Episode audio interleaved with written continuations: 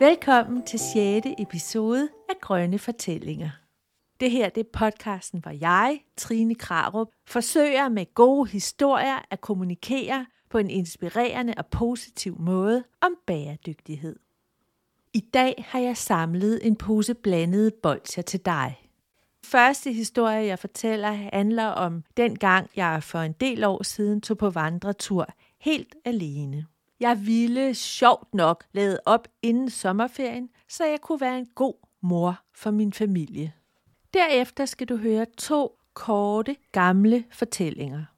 Den ene handler om Hodja, som mælede i en gammel slægtsfejde. Og den anden handler om dengang menneskerne tabte deres guddommelighed. Til sidst i podcasten får du vanen tro, mit nemmeste og bedste klimaråd til dig. Men allerførst skal du høre om dengang, jeg tog på vandretur.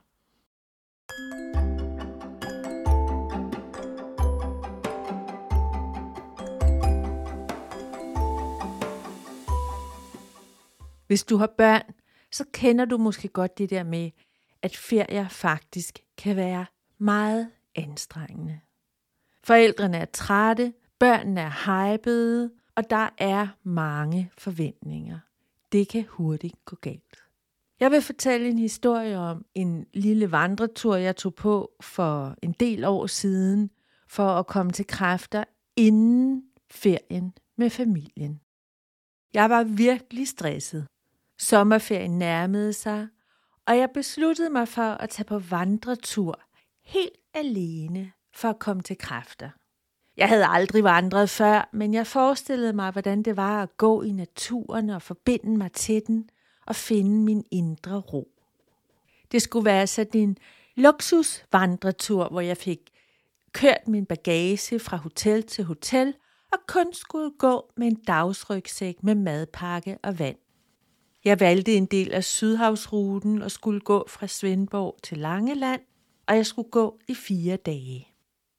Jeg tog i spejdersport og købte en fin turrygsæk og et par vandrestøvler, og en torsdag eftermiddag ankom jeg til Svendborg. Jeg tjekkede ind på Ærø Hotel, som ligger nede på havnen, sov rigtig godt om natten og vågnede op til en solbeskinnet dag. Jeg spiste en solid morgenmad med rugbrød, spejlæg og ost. 8:30 gik jeg ud af hotellets dør med min rygsæk, klar til den første dag på den første vandretur i mit liv. Turen gik fra Svendborg til Rudkøbing på Langeland, og det var 20 kilometer. Men man kunne tage en færge, jeg tror nok endedestinationen var Ærø, men den stoppede på Tåsinge ved Valdemars Slot, og så kunne man afkorte turen med 5 kilometer. Jeg tænkte, det var nok en god idé, eftersom jeg aldrig havde vandret før. Der var en del mennesker på kajen, og ombord på færgen var der en masse familier med børn, som var på sommerferie. Jeg gik op på dækket og stod og mærkede vinden i håret og solen på ansigtet. Der lugtede af dieselos fra færgen blandet med den friske luft af hav. Mågerne skreg, og jeg glædede mig over den her dag, som jeg skulle have helt for mig selv. Jeg stod af ved Valdemars Slot og startede med at gå ned til den store Ambrosius E, der står lige syd for slottet. Jeg satte mig under træet op ad stammen og tog en kop kaffe fra min termokande. Så snørrede jeg støvlerne for alvor, for nu startede min vandretur virkelig. Den første del af ruten gik igennem skoven, og jeg travede det bedste, jeg havde lært. Jeg havde jo alligevel en del kilometer foran mig.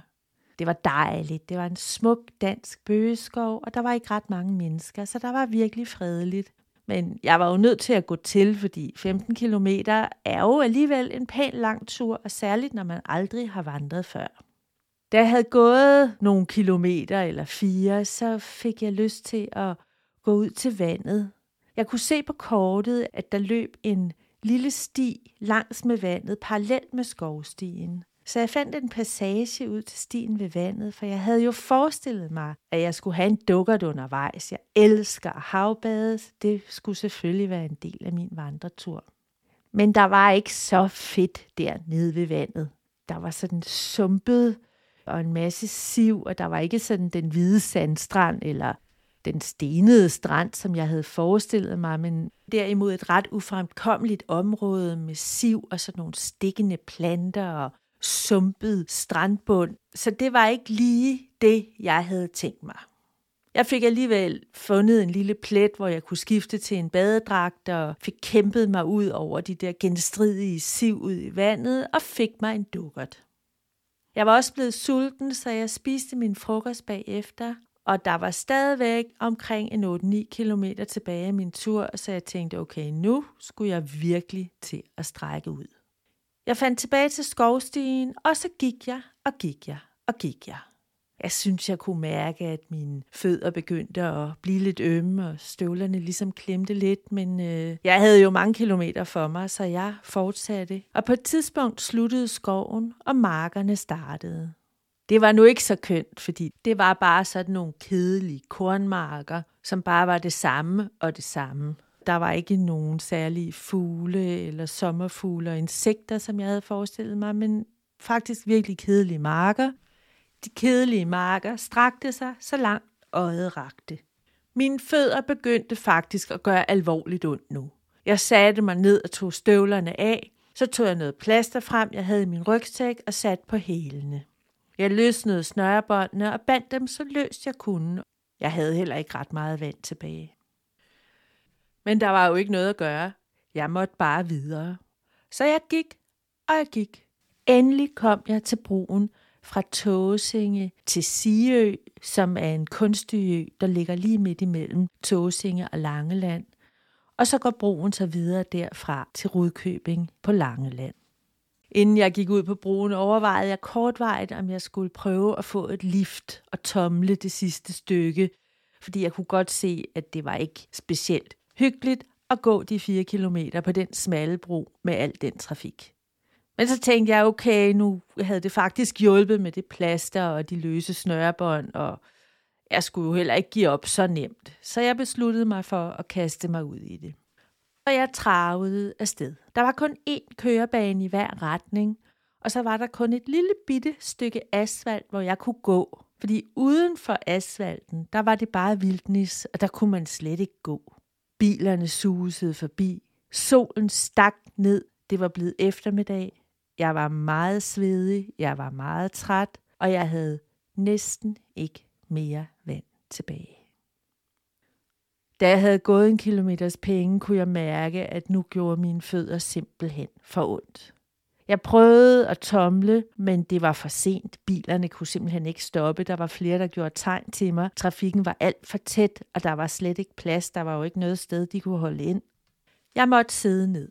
Så jeg gik væk fra asfalten og fandt en lille plet mellem tisler og brændenælder, hvor jeg satte mig. Jeg tog mine vandrestøvler af og kiggede på mine fødder. Så begyndte jeg at græde. Jeg havde næsten ikke mere vand tilbage. Jeg var træt, jeg var sulten, jeg var varm, og jeg var ulykkelig.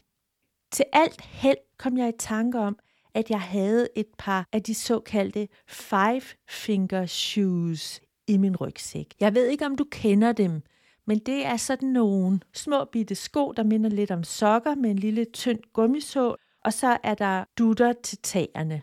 Jeg havde købt dem for nogle år siden, fordi jeg synes, de var fede og tænkte, at de nok var rare at gå i. Men eftersom de så ret mærkelige ud, og min mand i hvert fald nægtede at følges med mig, hvis jeg havde dem på, så havde jeg aldrig brugt dem. Dem tog jeg på nu, og de føltes rare på fødderne. Så bandt jeg snørebåndene på mine vandrestøvler sammen, så tog dem over skulderen, drak den sidste lille bitte tår vand, og tænkte, okay Trine, der er kun én ting at gøre, det er at komme så hurtigt som muligt til Rudkøbing herfra. Der var 3 kilometer tilbage, og jeg sagde til mig selv, der er mennesker i verdenshistorien, der har været ude for det, der var værre. Det her kan du godt klare. Og så uden at tænke mere på hverken sol eller biler eller tær, så gik jeg det hurtigste, jeg kunne, strækmarch, ud over broerne, og efter, jeg ved ikke, hvor lang tid det tog mig, det føltes som en evighed, kom jeg til Rudkøbing. Og jeg kløede bare på, for der var stadigvæk cirka 1 kilometer op til hotellet. Da jeg kom frem til hotellet og fik min nøgle og fik kravlede nærmest op ad trapperne til mit værelse, smed jeg rygsækken og alt tøjet og lagde mig fuldstændig udmattet på sengen. Jeg var virkelig sulten. Desværre var der ikke nogen servering på hotellet, så hvis jeg ville have noget at spise, måtte jeg ned på gaden. Jeg lå længe og overvejede, om jeg kunne klare mig til i morgen til morgenmaden, men så overvandt sulten trods alt min træthed, og jeg fik kæmpet mig ned på gaden. Heldigvis lå der et pizzeria lige ved siden af hotellet, hvor jeg gik ind og bestilte en stor pizza. Jeg sov som en sten i 10 timer. Da jeg vågnede næste morgen, ringede jeg til rejsebureauet og sagde, det var ikke det, der var meningen. De var meget imødekommende. De kom og hentede mig og min bagage, og så blev jeg sat af på den smukkeste hvide sandstrand på sydsiden af Langeland, hvorfra jeg kunne gå på bare tær i det fine sand de 5 kilometer til Tranekær.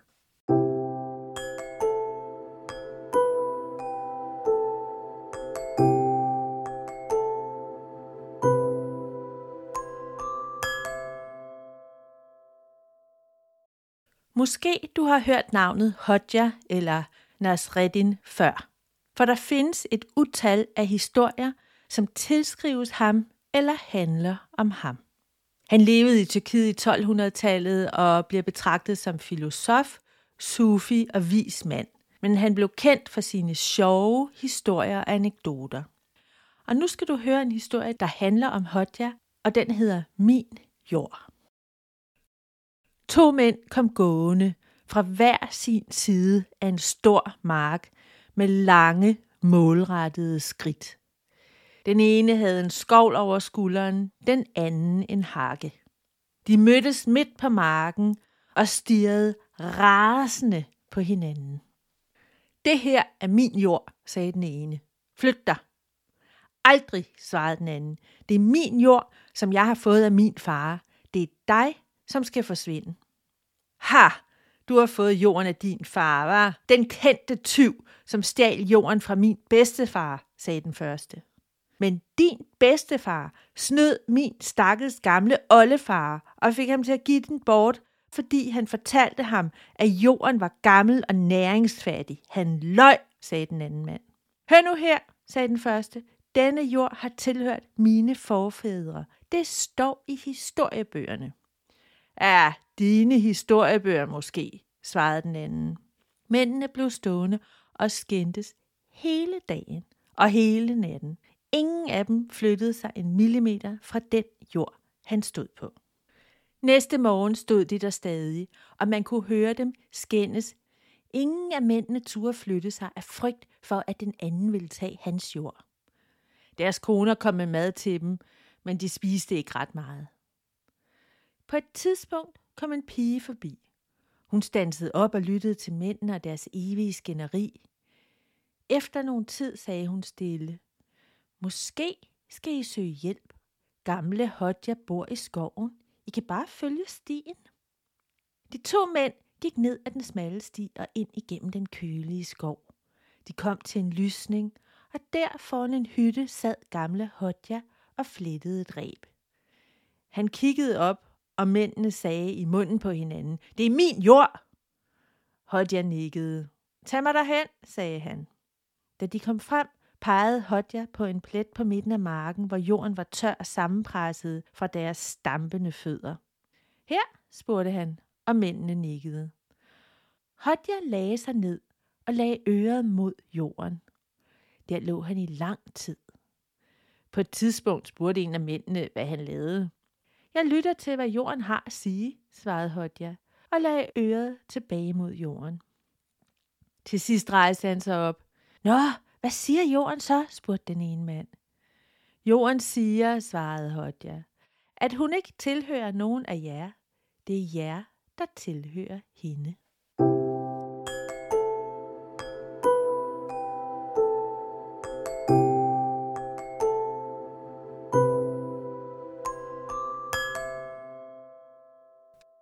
Den sidste historie, du skal lytte til i dag, er en gammel indisk legende.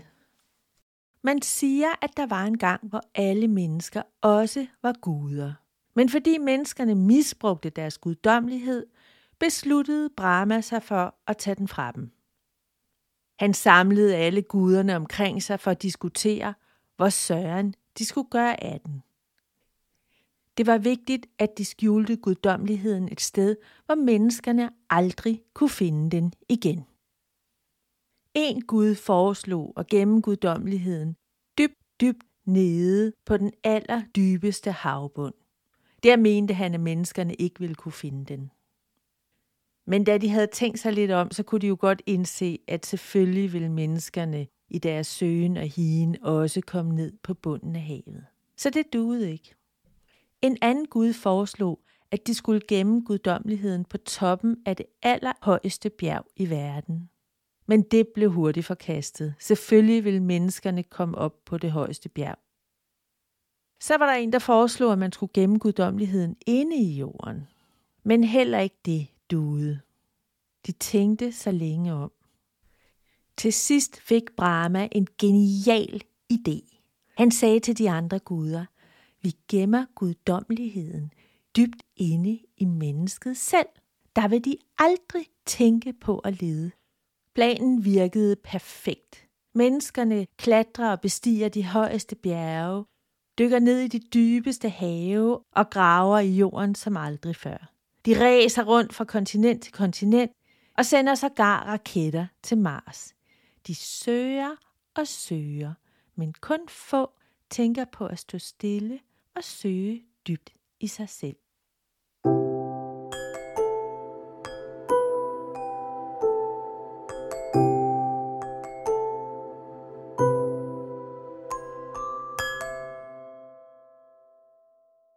Og nu til episodens klimatip.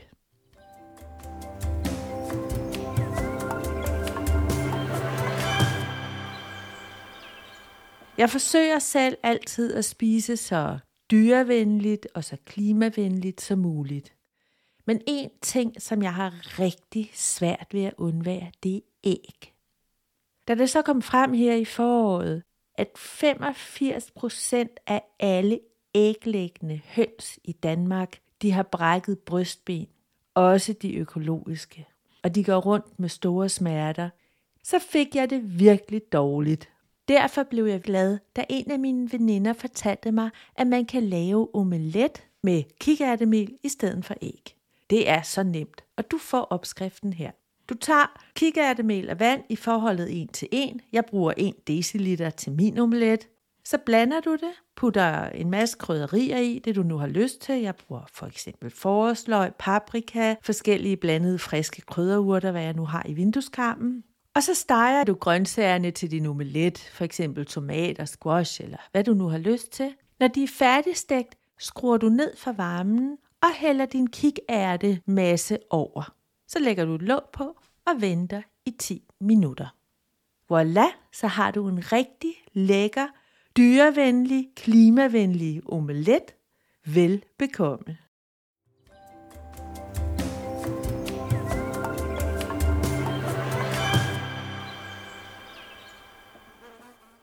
Det var så 6. episode af podcasten Grønne Fortællinger. Tak fordi du lyttede. Hvis du gerne vil vide mere om mig og Grønne Fortællinger, så kan du finde det på trinekravrup.com. Tak for denne gang.